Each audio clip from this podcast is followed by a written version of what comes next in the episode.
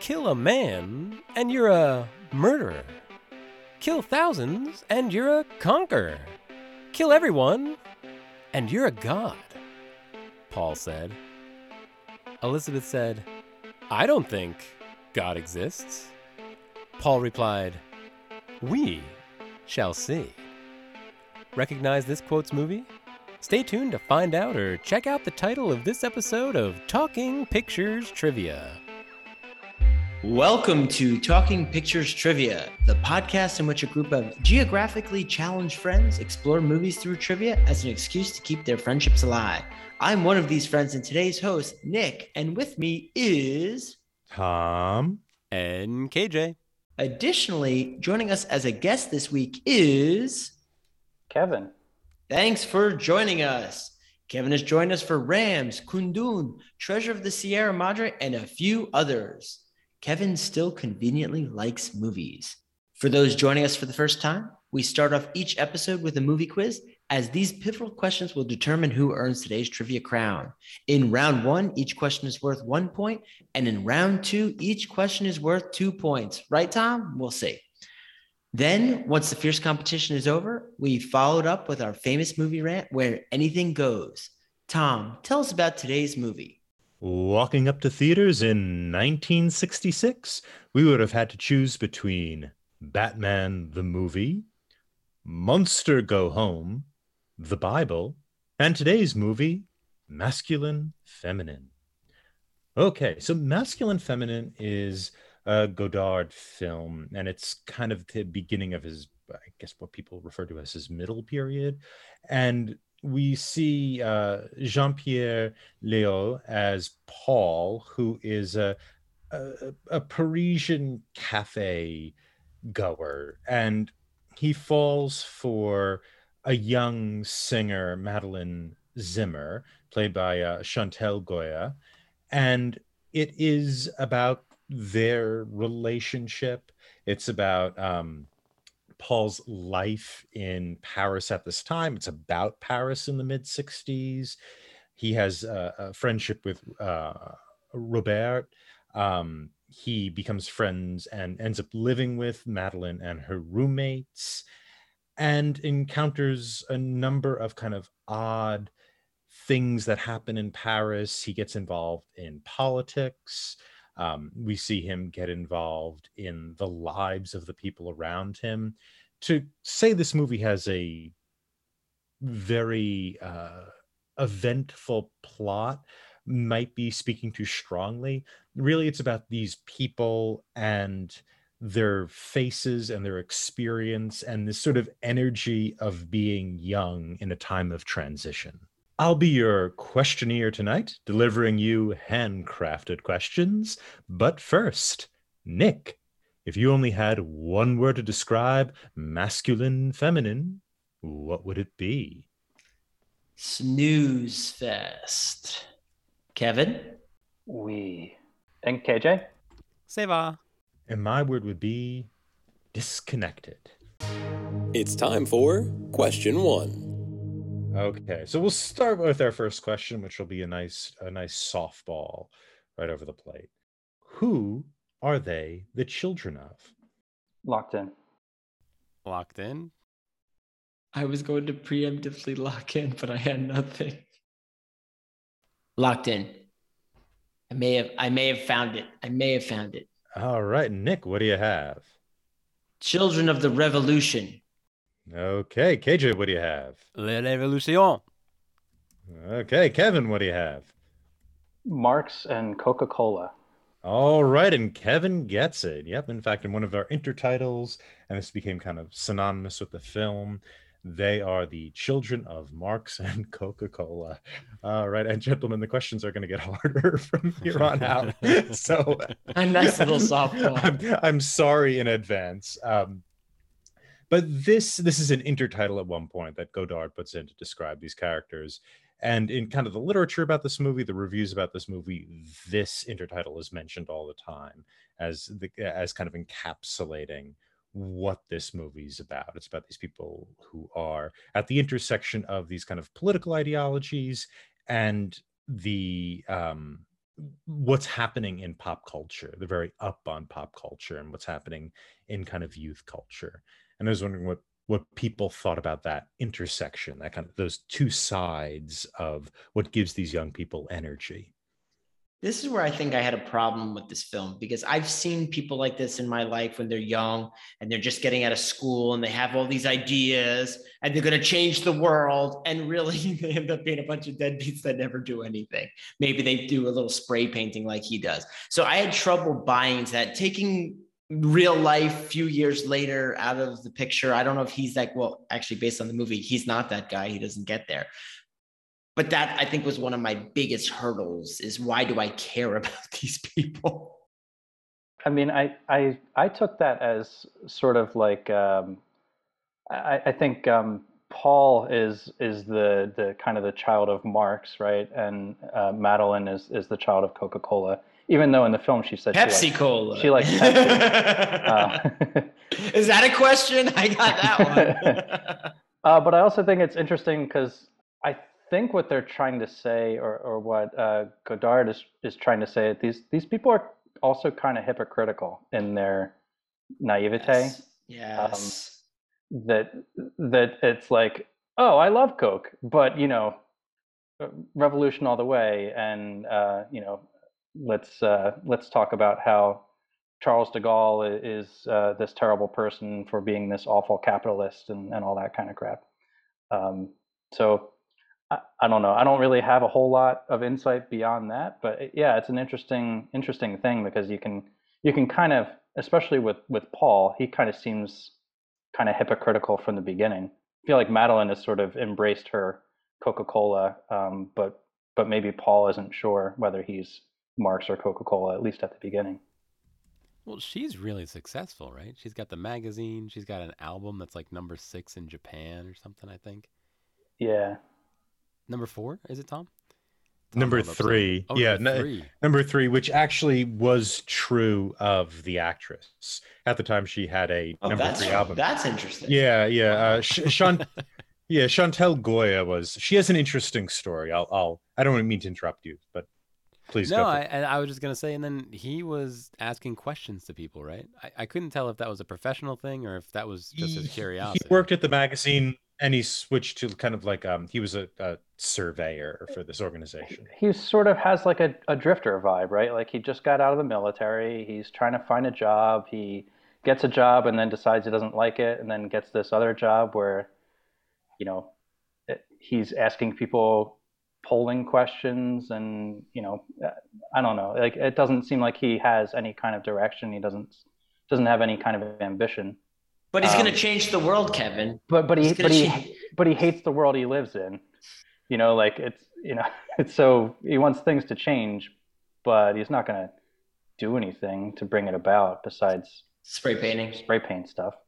Yeah, I, I, I don't. I suppose I don't find the sort of Marx and Coca Cola thing to be necessarily contradictory. In a certain way, it is because one is a enormous capitalist enterprise, and the other is Marx. Socialism, yeah, like that's the battle here. criticizing it part of it seems to be though that it's it's culture what's hip and part of what's hip is also kind of what's political right and um and so being kind of a young revolutionary regardless of if you're a particularly effective revolutionary or you know just kind of going along to get along um that seems to be part of what this scene is about.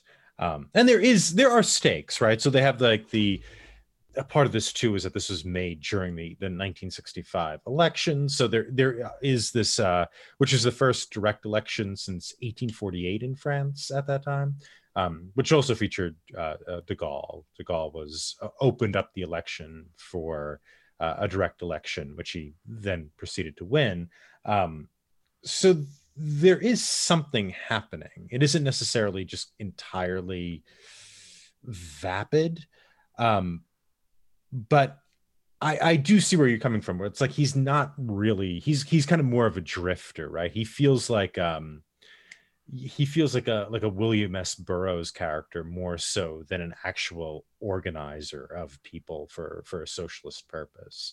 Um, he's he's not you know partaking in political events or organizing things or writing anything. He's talking to random people on the street and being like, "Yeah, you like capitalism? You're the kind of person who would like capitalism, aren't you?" You know, like it, it's it's revolutionary in thought maybe, but the the mm-hmm. actions are I don't want to say anything but, but they're not particularly effective. Yeah, he's it strikes me as it's a it's the culture he's in as opposed to you know he is a, a participant or failing to participate in in some sort of revolution it's just part of it seems to be like that's what that world is it's it's coca-cola and marx right? They're listening to the hippest music the most recent music which is of course some kind of capitalist. But it's put out there by some some kind of organization with some capital in order to do that.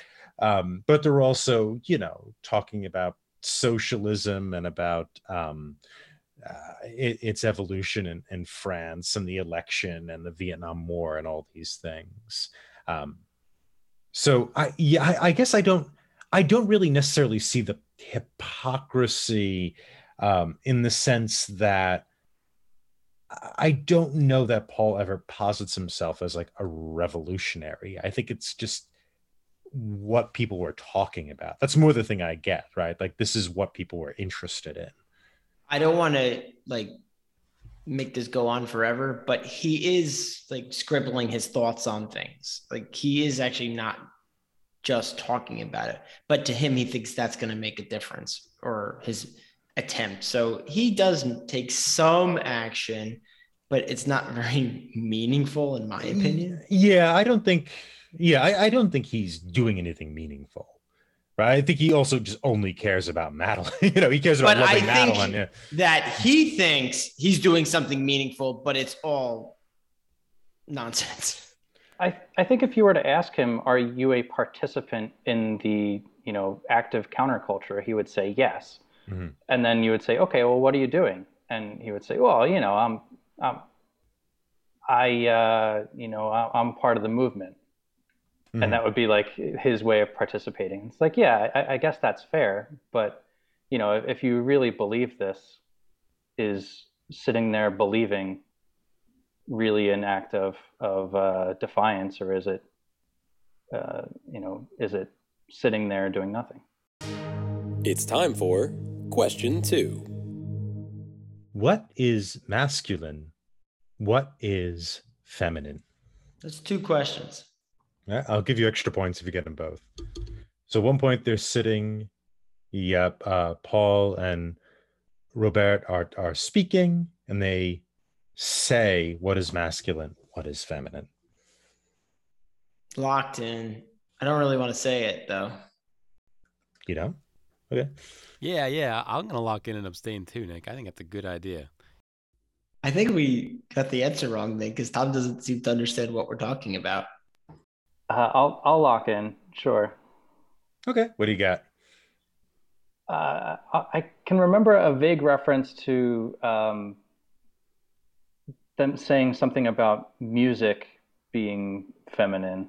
I could be off base here, but I, re- I vaguely remember the conversation, and, and that's essentially all I have for that. I, I don't remember at all what was masculine. Uh, so I'll throw out um, cigarettes. I don't know. Uh, KJ, what do you have? Yeah, as I said, I, I, I think I want to abstain and then use my time to just kind of say this movie was really sexist. So it was a bit of a tough watch. I understand it was made in the '60s, um, but you know, there's a lot going on there. I, I, I don't expect to necessarily explore that here on Talking Pictures Trivia because it's not really a platform for, um, you know, exploring uh, big social issues. But um, that's my answer. Yeah, Nick, what do you have? Okay, they're dissecting the words themselves and something about masculine starts with mask, and then they make a joke about, and in other words, the bottom, and then um, the female side is nothing. All right, and Nick gets it. Yeah, yeah. It's I, I was surprised. You were mask and ass is what he says. it, it was it ass. Is are we not supposed to say that? No, I, mean you I can, that- but yeah. yeah. yeah, you can. But I just there's many ways to say it. Yeah, I thought that was an. I thought I thought that was an acceptable. Like that's a television curse word. You could say that on. No, television. no, I get it. Yeah. It just doesn't fit my experience on talking pictures trivia. I think Mask I think uh, bottom. I think ass is okay as long as you're referring to like someone is an ass. If you're referring Mhm. to a physical uh, butt, I think that is not okay on TV. Yeah. Yeah, it's. I think it's a person or a mule. It's acceptable. yeah. Okay, so but I wasn't sure. I wasn't sure if that was the sequence you were looking for when we first had that like hesitancy there. So I mean, yeah, yeah, I got the points, but at least I narrowed it down. Yeah. Nope, that's right. That's ask and ask, and then they, he asks him what, what is feminine, and he has he has nothing. He says nothing. He gets nothing out of that word. Um, and so this point, talking about the the title and how it connects these these men, and we focus really on um, Paul more than anything, and and Robert is a, a bit secondary. Um, but their attempt, especially Paul's attempt to connect to Madeline, and then we have uh, Robert's attempt to um, to connect to. I think it's uh, Marlene is who he's trying to to go out with. Um, no, I'm sorry, he's not trying to go out with Marlene. He's trying to go out with uh, Catherine Isabel. That's right. He's trying to go out with Catherine Isabel. Um, I, I, especially taken by that real distance that exists between Paul and Madeline, which I find incredibly compelling. Um, I, you know, I think this uh, idea of like men are these kind of joke, you know, they're joking. They're just saying men are are asses or whatever. they're, they're asses, um, but they have no way. These young men, no way to describe women. They they they, they can't even make a pun on the word, um, and I think that reflects in the movie. There's this just gap between the genders that happens, um, and I was wondering what people thought of that. Yeah, I don't- I don't know. That's that's a tough one. It's a tough Mm. one to to talk about without again kind of going back to what KJ said and and uh, and and talking about how you know the the the gender norms as portrayed in this movie are um, somewhat offensive to the to the to the modern um, modern contemplation of, of what those gender norms are or should be. Um, I think you know clearly Paul thinks of of of women in general as as somewhat vapid, um, and I I think I think he may be projecting a little bit. That's that's my stance on it. Um, but yeah, I I guess that's that's essentially uh, all I have on, on that particular topic without delving too far into uh, you know big social issues. And that's fine. My biggest challenge when discussing this film is I didn't care about any of the characters. So it's really hard for me to dissect all these themes. And I, I don't want to blow up the episode or anything, but it, it's hard for me because I could care less about any of them. Like I just didn't you don't- relate. yeah. you don't you don't know anything about the women, and I think that's by design. Um, and I, I, I don't, I don't, I think what you know about the men is shockingly little, um, as well. and narrow, very narrow. Yeah. So I, I mean, I, I think I, I agree that these characters are kind of not relatable. Um, beyond, hey, I was an angsty kid one time too, who was uh, chasing girls and was was unsuccessful for the vast majority of the time. Uh, but but beyond that, yeah, it's tough to relate to. It's tough to relate to Paul for sure, um, in a lot of ways, and then you don't you don't know enough about any of the other characters, I think, to to relate to them particularly well.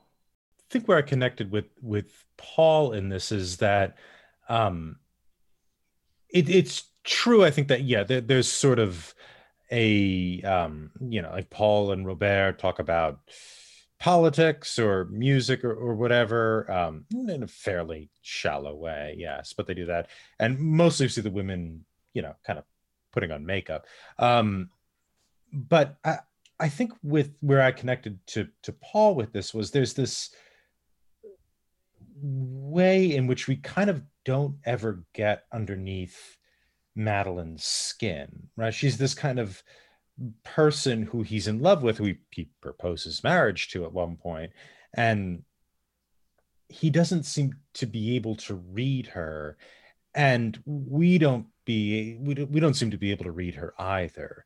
You know, she has uh, an interest in her career. She's clearly career driven in terms of her her music, um, but it's hard to see um, outside the fact that she's she's very charming.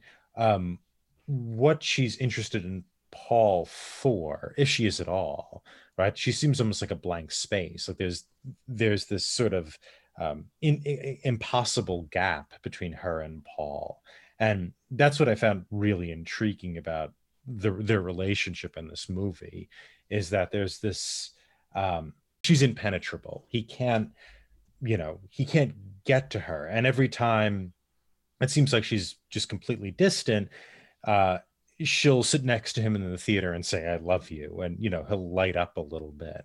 And he doesn't really seem to know how to handle that because he's deeply immature. Um, maybe he's 21, you know, who, who isn't.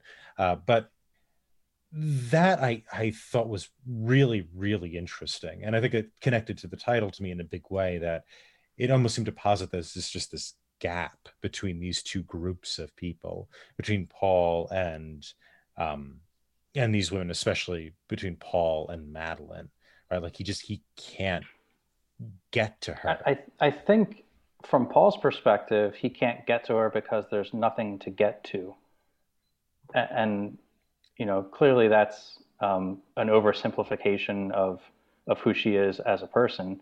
But you also have um, the the one scene where um, I, I forget Madeline's uh, friend's name, who refers to a conversation that she had with Madeline. And, you know, it seems like a real conversation that these two women were having. And Paul has no idea how to even approach that conversation.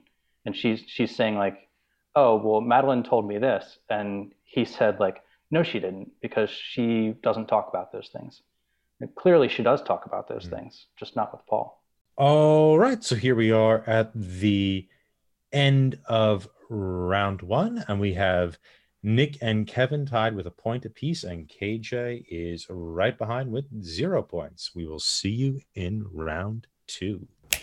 Hello, and, and welcome, back, to welcome back to B-side. B-side. Finally, it is B-side. Today we're going to be talking about Close Encounters of the Third Kind. We're going to be discussing the famous W.F. Murnau film from 1927, Sunrise. The Icelandic movie from 2015, Rams. Juzo Itami's 1985 picture, Tampopo. And today I'm going to be talking about a good old film that we just covered, and this is 1984's Ghostbusters. Talking Pictures Trivia B side, wherever you listen to Talking Pictures Trivia.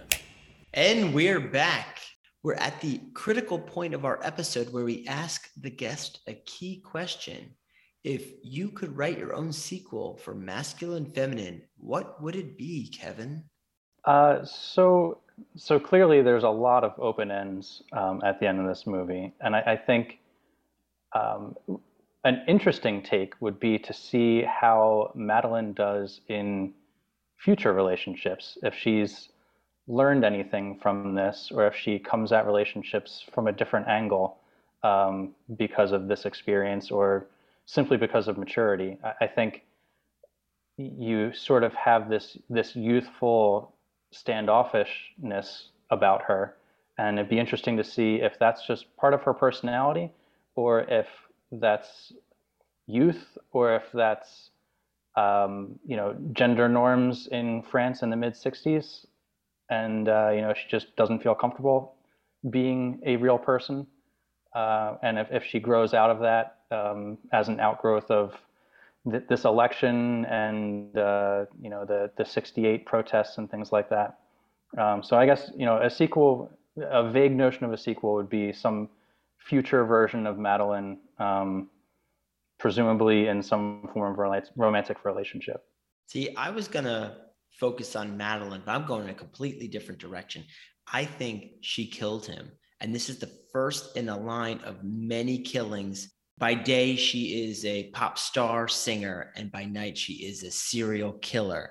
So we got crime, thriller, drama, horror, get them all in there together and make a completely different movie as far removed from the flow and feel of this one as possible. Murdering feminine.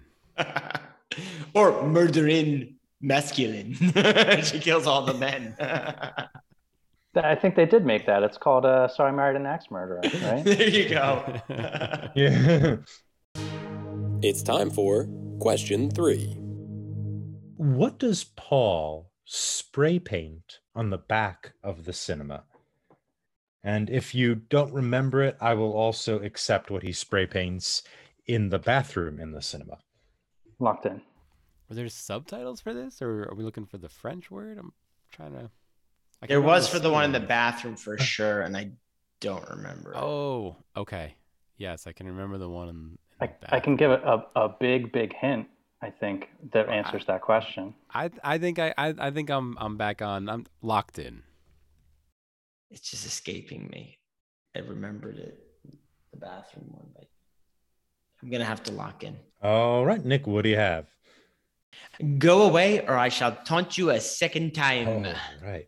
KJ, what do you have? So this was the homophobic section of the movie where he wrote "coward." I believe was the key word.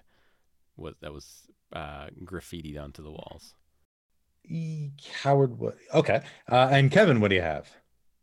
Uh, so he he starts to spray paint Charles de Gaulle equals, and I don't believe they show you what he equals, but I would assume it's something not flattering uh, at the movie theater. And then uh, the uh, the bathroom one, I remember it some, being something about the coward state, or it's it's not that the the the, the individuals in that scene are cowardly. It's that he thinks that there's something cowardly about the culture or the government or something along those lines.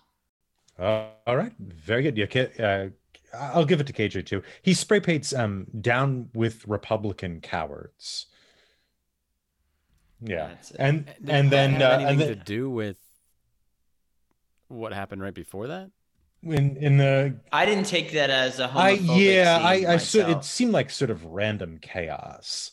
Like it seemed like he was sort of all over the place because and he does spray on the on the wall in the back De Gaulle, right? And he seems I mean, maybe I'm reading it wrong, but it did seem more against Yeah. the government than. But but it is weird that it just happened after that Mm. scene, KJ. So I don't understand it, but I didn't I take it that so way. I I was playing that scene in my head and thinking, why would he open that door in the first place?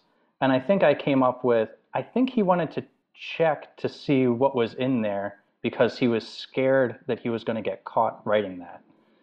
And then he opens the door and goes, "Those people clearly don't care.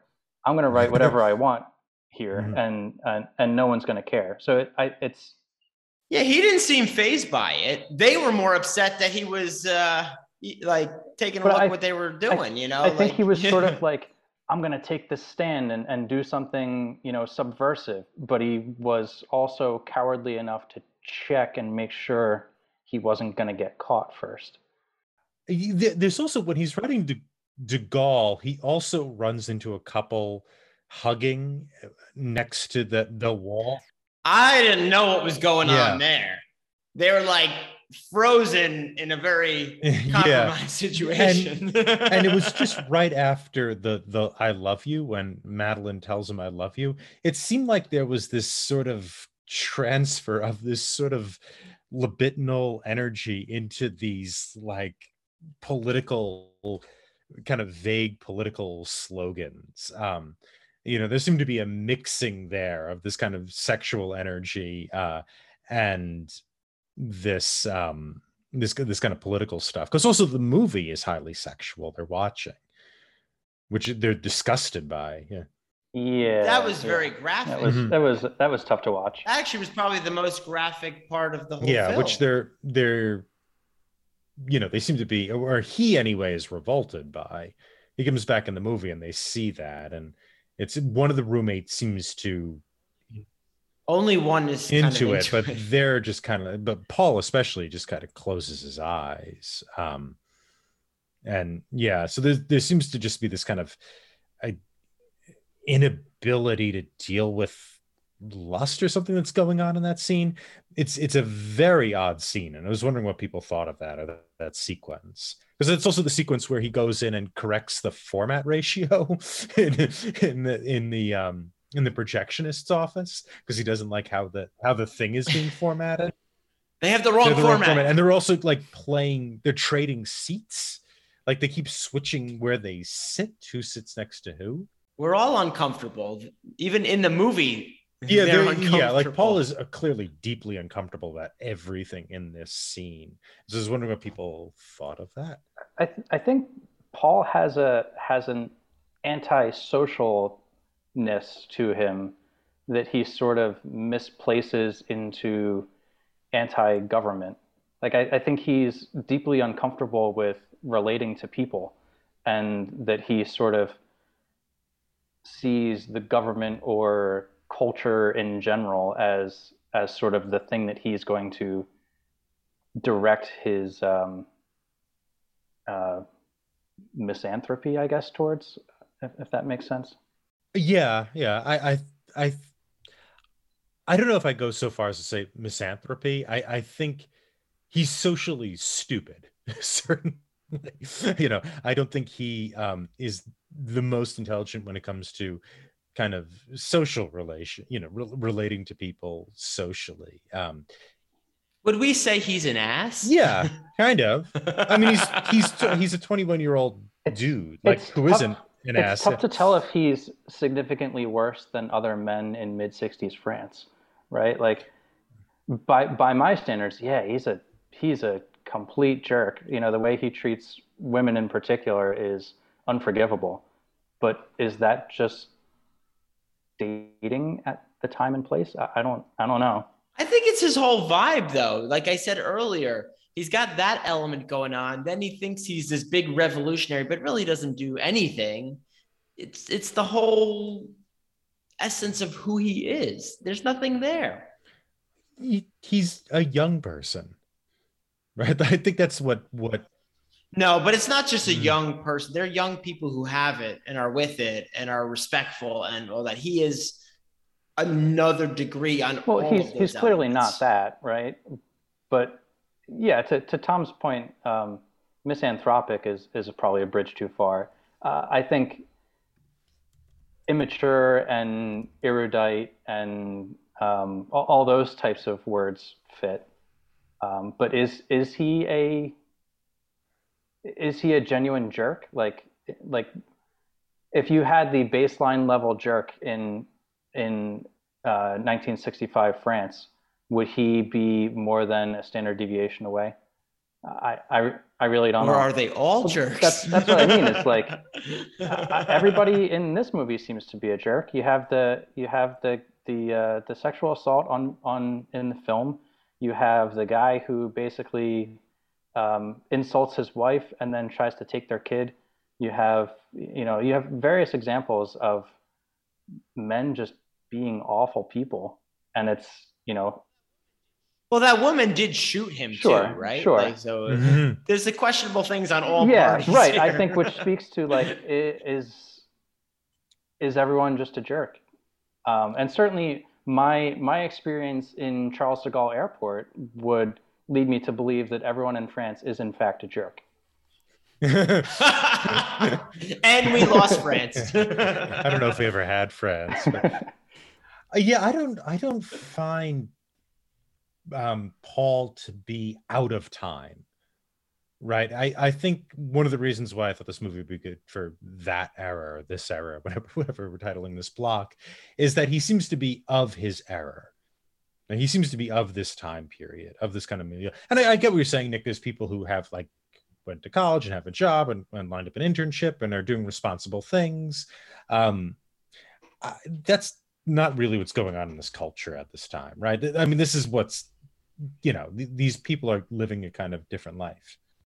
Well, is there any character in the movie who is surprisingly successful and doing all those things? Well, well, who's successful is Madeleine. Yes. hmm Madeleine's very successful. The Um, one who is constantly being insulted by Paul, the one who is treated terribly by Paul, the one who is ignored by Paul. We're saying he can't connect to her, but he's not Mhm. trying at all. And then Oh, he's tr- trying. He's just not. Dude, he can't get there. Well, she's also pretty uh, stonewall oh, too. the, the musician. Yeah. It would be tough to connect with the musician, the magazine editor. I I think He, She he- she is pretty standoffish. She does Yeah. hold him at an arm's length. Um, Mhm. But he's also utterly unable to relate to her. And I, Yeah, I, I keep yeah. coming back to the question of is that him or is that a commentary on the culture? You know, are people utterly unable to relate to each other? And that's what the filmmaker is getting at. Yeah, I agree with Kat. I think these people are unable to relate to each other, especially across that that gender divide. Um, you know, I don't think it's you know, I, I think Paul is trying everything. To, I mean, he proposes to her pretty you know, he's proposing to her Out of out of uh, desperation, essentially. out of desperation, yeah. I mean, he's shocked when he found that she went out to the country without him. with another um, guy, and Yeah, yeah. and also Mhm, that she becomes pregnant right around that time.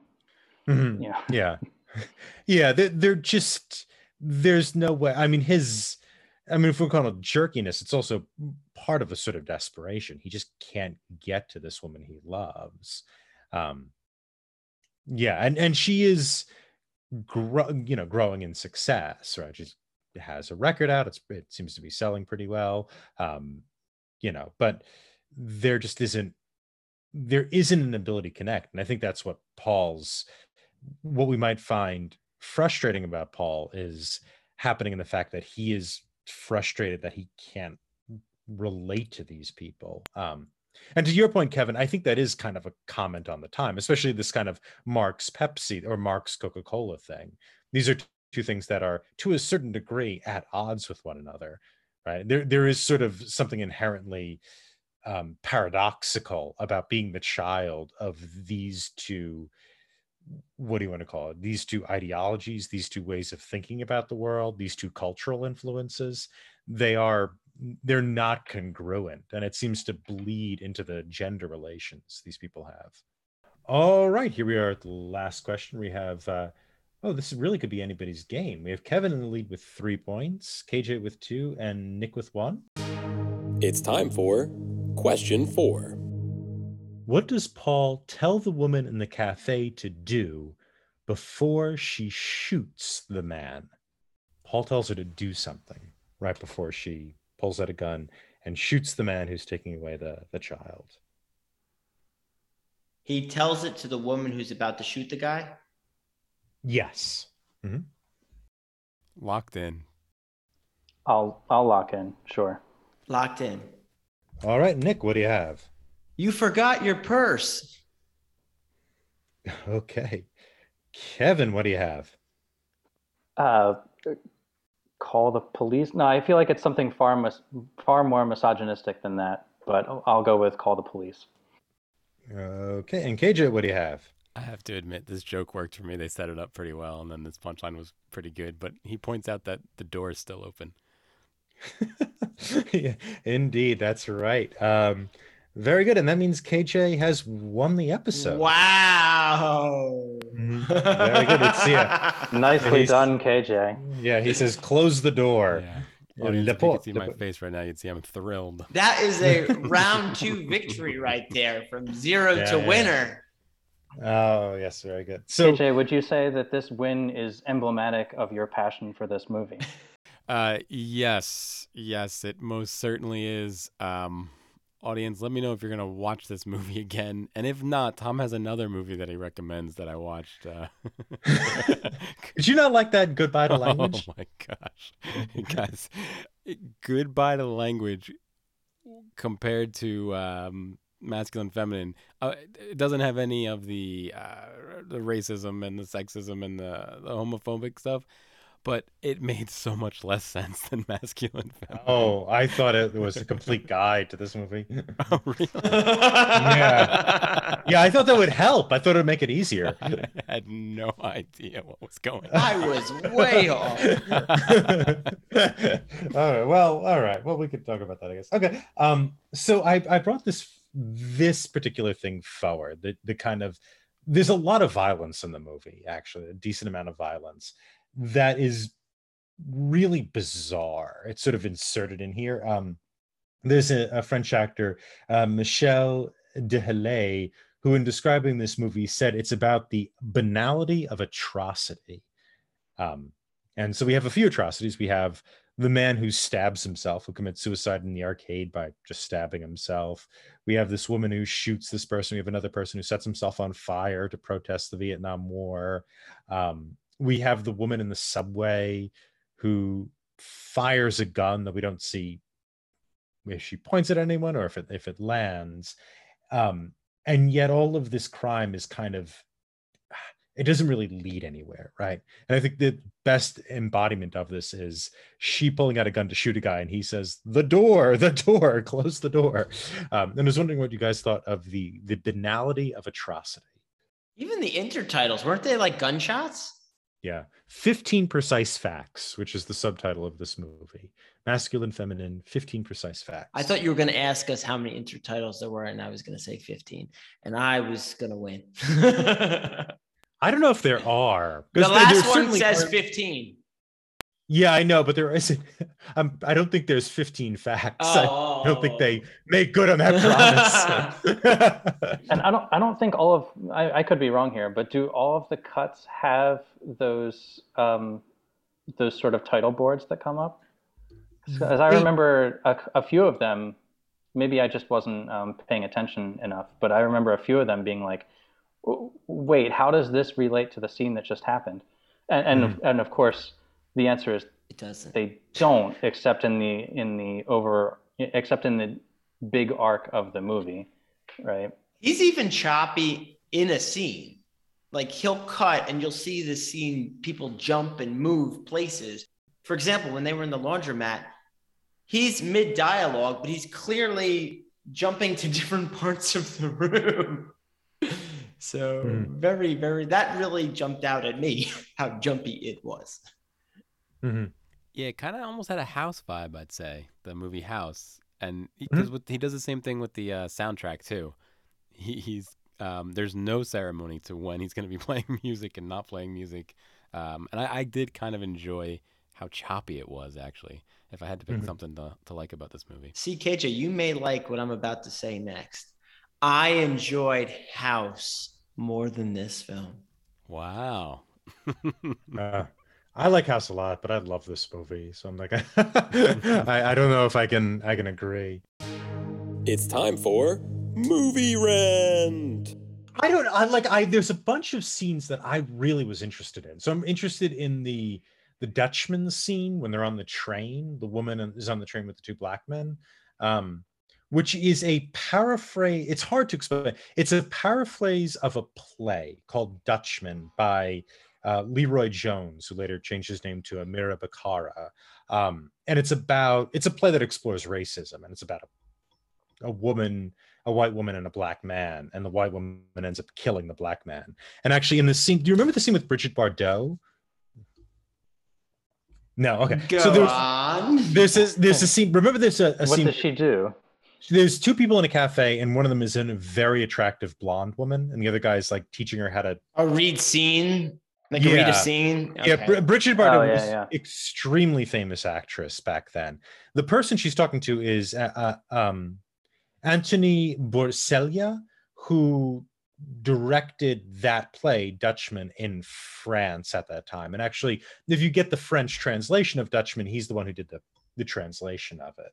Um, and so there's this kind of odd reference to this American play about race relations, which they just sort of do a scene from it in a in a train. Um, for some reason, I mean, it's really a really odd scene. I don't know what to do with it, but I think that's what. So I, I'm I think it's really about the failure of communication. That's what I think this movie's about. But there's a bunch of like things that happen in the movie that I think are really fascinating, but I don't get.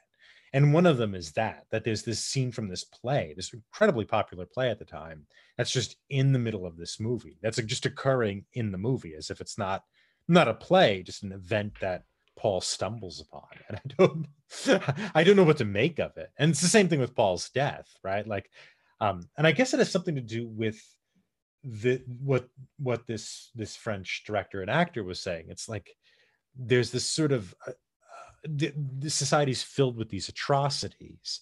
Um, and what's so sad about them is that they're so casual. They just happen all over the place. Um, you know, and yeah. Or like, why is Bridget Bardot in this movie? You know I mean? Like, why is she? I don't. Why she, not? Yeah, yeah um you know she was like the big big actress at that time uh and for years after and even now she's kind of a legend. Um criterion had a few months ago a Bridget bardot like film release that type of thing. Um but I, I just yeah because i find so much of this like you guys seem to really not like paul very much. And no you know, i didn't I, like him at all. Oh yeah i really i actually really like him. Um yeah part part of it is uh um, uh, Léaud is a, just an actor I happen to like a lot. I just love looking at him. I think he has a fascinating face and uh, how he responds to things.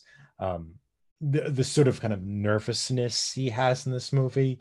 Uh, which actually Truffaut, who discovered him, Francois Truffaut, discovered him, sort of yelled at Godard about after he saw this movie. Truffaut was like, "You made him uncomfortable. Why? How dare you make him uncomfortable?"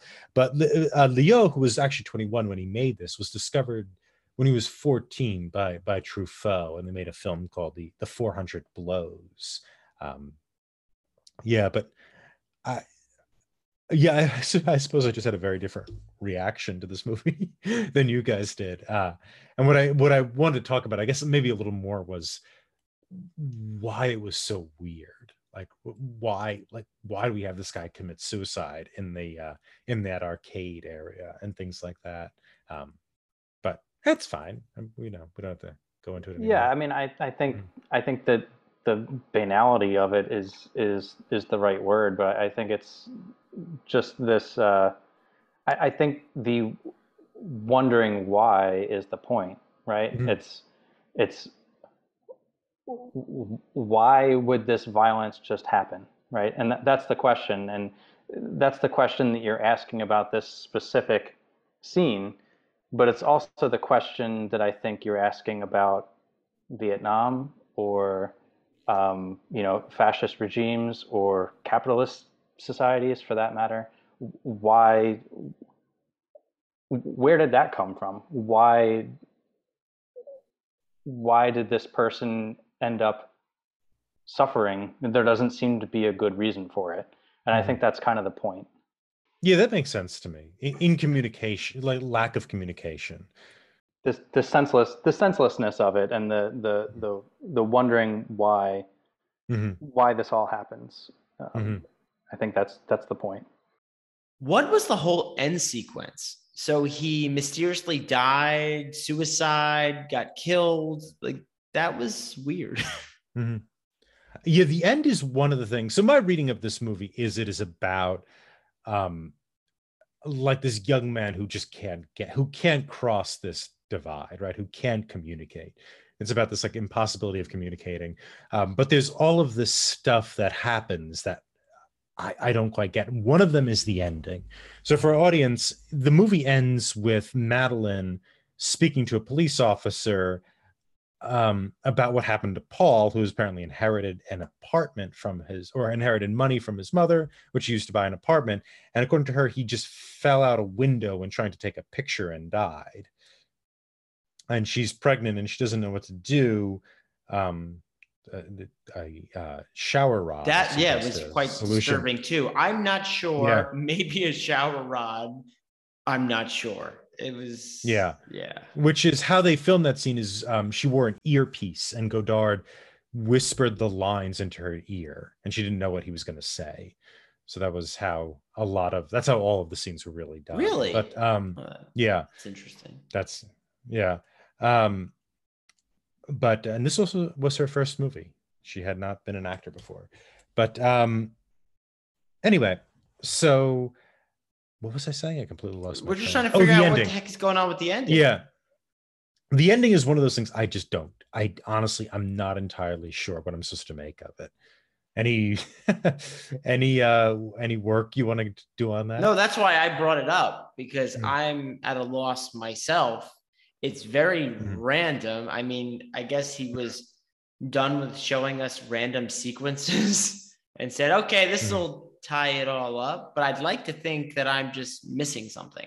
I, I think it's very plausible that she killed him.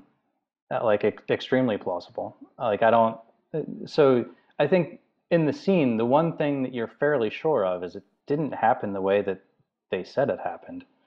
Um, like you don't you don't know how it actually happened, but you're pretty sure they're lying. Um, uh, both both of these women, and, and in, in my head, I guess I, I go back to that conversation where, you know, they're going to the country with this other guy and she becomes pregnant at about the same time. And maybe something about that comes out um, where paternity is questioned in, in some fashion. And um, I think that sort of brings the what are you going to do about the baby thing into focus. Um, because I, I in my mind, there was always some ambiguity about the paternity of the baby. I don't know if anybody else thought that, but um, that was always something that was present in my mind. And I, I thought, oh, when they ended the movie on what are you going to do about the baby, I thought, okay, I'm onto something here. Um, mm-hmm. I, am not just making this up. I feel like this is something that um, the filmmakers meant to convey. I didn't get that when I watched it, but after you're saying this, I could buy into that. Yeah, the, the baby is first mentioned in the cafe, and I think it's her uh it's her roommate whose name I always forget, uh Marlene, uh excuse me, Elizabeth. Um and Elizabeth, you know, kind of mentions that Oh no, he mentions he's worried she's pregnant. Elizabeth says she's very careful. She always takes her temperature before going to bed with you. No, um, I, I got I got the impression that um, it was like, hey, she wouldn't she wouldn't get pregnant by accident, at least not with you. Yeah, yeah, was yeah. the way I took that. Yeah, yeah, yeah. I, yeah. Okay, that makes sense to me. Yeah. Um, and would... and she, I feel like the roommate sort of opens the door to like, well, look, there is a lot of opportunity for something untoward to happen here, mm-hmm. and and then um, Paul gets really angry and starts yelling at her, and mm-hmm. then says like, "Well, you know, of course she wouldn't do that. She's pregnant." Mm-hmm.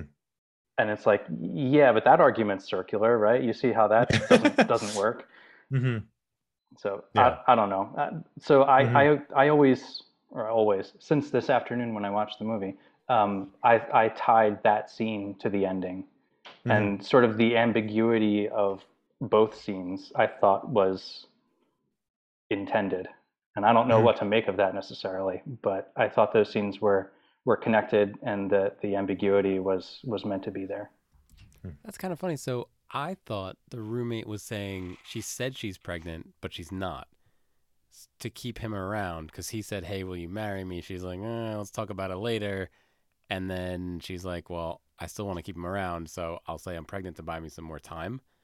And mm then the end of the movie, when the cop's like, "What are you gonna do?"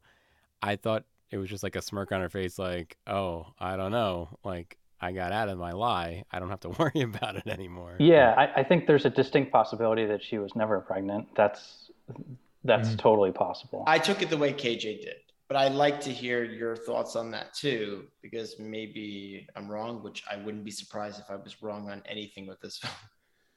I think all of the violence in the movie is just sort of part of life, I think is the idea.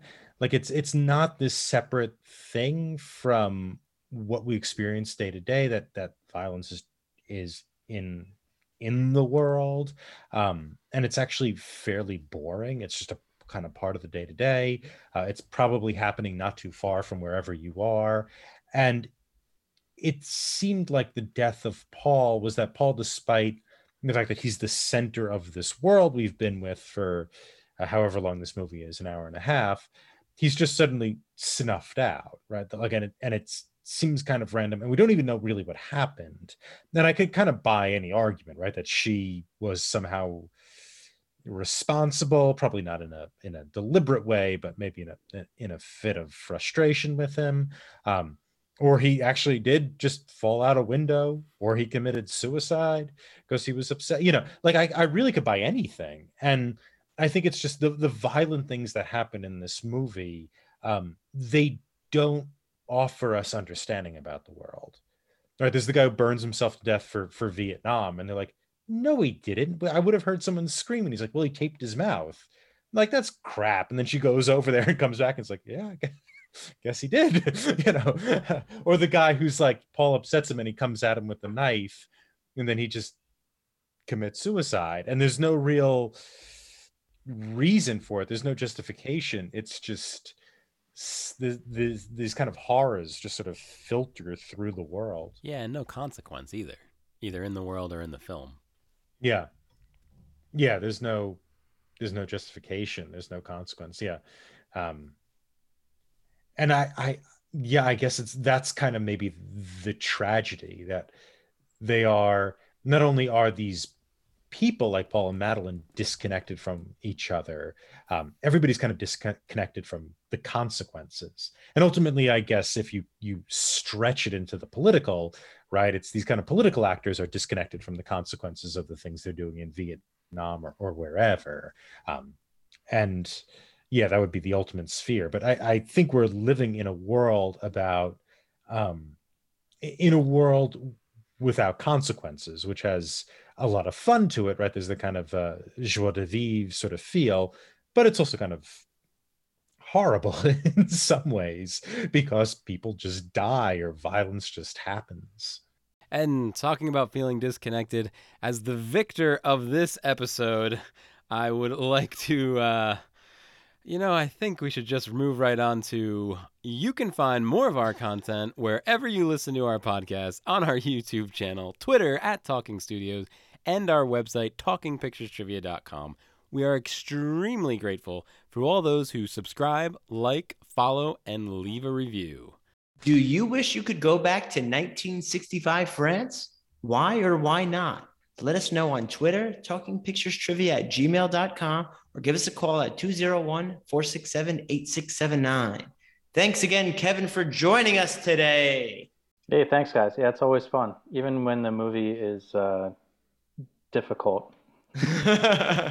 You can find me on Twitter at Thomas Lehman15 and check out Talking Pictures Trivia at B Side. You can find me on Twitter at KJ10001000. I can also be found on Twitter at the nicknamed. Join us next time when we continue to exploit. Let's try that again. Exploit, exploit. Join us next time when we continue to explore that era and discuss Tom's recommendation from 1928, Speedy. Stay tuned for our first impressions of this film. Ding, ding, ding, ding, ding. Next week, we'll be discussing Speedy. Tom, how was your watch? I like this movie a lot. Harold Lloyd gets a back seat, and everybody knows this. Harold Lloyd gets a back seat to Buster Keaton and Charlie Chaplin, even though he made more movies than the two of them combined. And he is a somewhat different comedian. He is a bit early on in his career in the in the Chaplin shadow. He has a character very early on. His his one reeler is called Lonesome Luke, who is a I, looks like a Charlie Chaplin ripoff, a tramp ripoff. And he, he broke out on his own once he sort of found the glasses character, the horn rimmed glasses character. I don't know if this is his best movie. Uh, Safety Last always seems to get that designation, and that seems to, to make sense to me. However, in terms of our block, the that era block, I think this movie captures the, an image of New York from the 1920s, in spite of the fact that it's really itself sort of nostalgic for an older New York, but so much of New York you see on screen that actually was was real, not just a set. And so, for our purposes, for this block, I felt this movie captured the city not only literally, but it also had that kind of boisterous energy, as well as a respect for locality. And we lose a little bit of that today in Manhattan. I mean, it's still true to some degree, but especially back then, the city is not just this thing stepping out onto the world stage, but it's also this collection of localities. And I felt the movie captured that aspect of the era. And I'm really excited to talk about it with you guys next week. Chris, how was your first watch? Uh, I really enjoyed this movie. This is actually the first silent film I've ever watched from beginning to end. I've of course seen snippets of all kinds of, you know, Charlie Chaplin work, but this is the first one I've seen from beginning to end that I sat down and watched in one take. And I must admit, I really enjoyed it. And then to to go off what you said, I really liked that peek into an era of Manhattan that I hadn't seen before, other than in like dramatic. You know, we're going to recreate this. This looked real uh, and I I did really enjoy it, and I, I look forward to talking about it as well. What about you, KJ? Yeah, this was the first time I had heard of Speedy. Um, and this is the first time I'd heard of Harold Lloyd, Tom. Like you say, I, I had no idea. Uh, you could kind of tell he must have been famous. Like he he knew what he was doing on screen. It was not his first time on screen. Um, it looked like he had standard shticks that he was doing. Um, but I watched the first ten minutes and I was cracking up pretty good. I was really enjoying it but then it kind of got into a sitcom rhythm, it felt like to me. Um, and I could just hear a sitcom laugh track playing every time a, a joke was punctuated. So it made it a little bit less enjoyable, but I think that's me, audience, not Harold. So I think you'll enjoy it. Um, and Tom like saying New York looked beautiful. Coney Island looked amazing. Dangerous, but amazing. How about you, Nick? This was also my first watch and in fact my first watch of anything that harold lloyd was in or did. And i really enjoyed it. I felt like it was not a or i should say he's not as slapsticky as chaplin but you could see that there might have been some influences or that's just how these were done in that time frame. But i did enjoy it and just like we were saying about the city i've, I've mentioned this in other episodes i really like when movies are time capsules of a certain period of time. And that was a New York in the flesh, like Chris said, not a recreation of what New York looked like back then. That was it. And what I found really interesting was when you saw parts of the city that you could actually like see now. it was really cool. And of course, things that have changed with the, you know, horseless trolleys not even being around, let alone a horse drawn one. So uh, yeah, I'm, I'm really looking forward to uh, talking about this one next week. Speedy is available on Criterion Channel and on HBO Max at the time of this recording.